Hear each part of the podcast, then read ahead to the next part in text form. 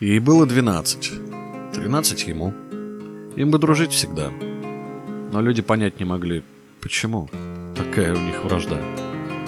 Он звал ее бомбою и весной обстреливал снегом талым. Она в ответ его сатаной, скелетом и зубоскалом. Когда он стекло мечом разбивал, она его уличала, а он ей на косы жуков сажал. Совал ей лягушек и хохотал, когда она верещала. Ей было пятнадцать, шестнадцать ему, но он не менялся никак. И все уже знали давно почему. Он ей не сосед, а враг. Он бомбой ее по-прежнему звал. Вгонял насмешками в дрожь. И только снегом уже не швырял. И диких не корчил рожь.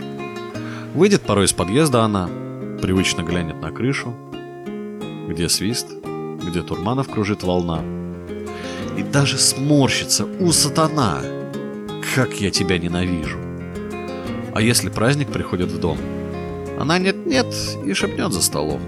Ах, как это славно, право, что он к нам в гости не приглашен. И мама, ставя на стол пироги, скажет дочке своей, конечно, ведь мы приглашаем друзей, зачем нам твои враги? Ей 19, 20 ему, они студенты уже. Но тот же холод на их этаже. Не другом мир ни к чему. Теперь он бомбы ее не звал, не корчил, как в детстве, рожи, а тетей Химией величал. И тетей Колбою тоже.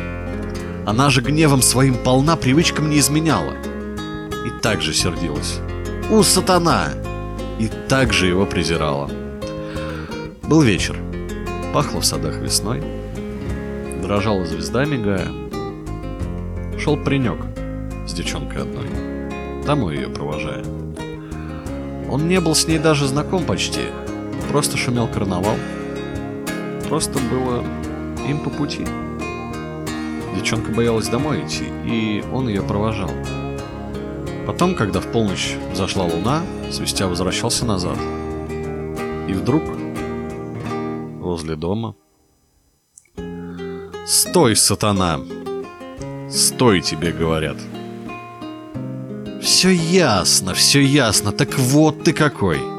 Значит, встречаешься с ней? С какой-то фитюлькой, пустой, дрянной, не смей. Ты слышишь? Не смей. Даже не спрашивай, почему. Сердито шагнула ближе. И вдруг, заплакав, прижалась к нему. Мой, не отдам, не отдам никому. Как я тебя ненавижу.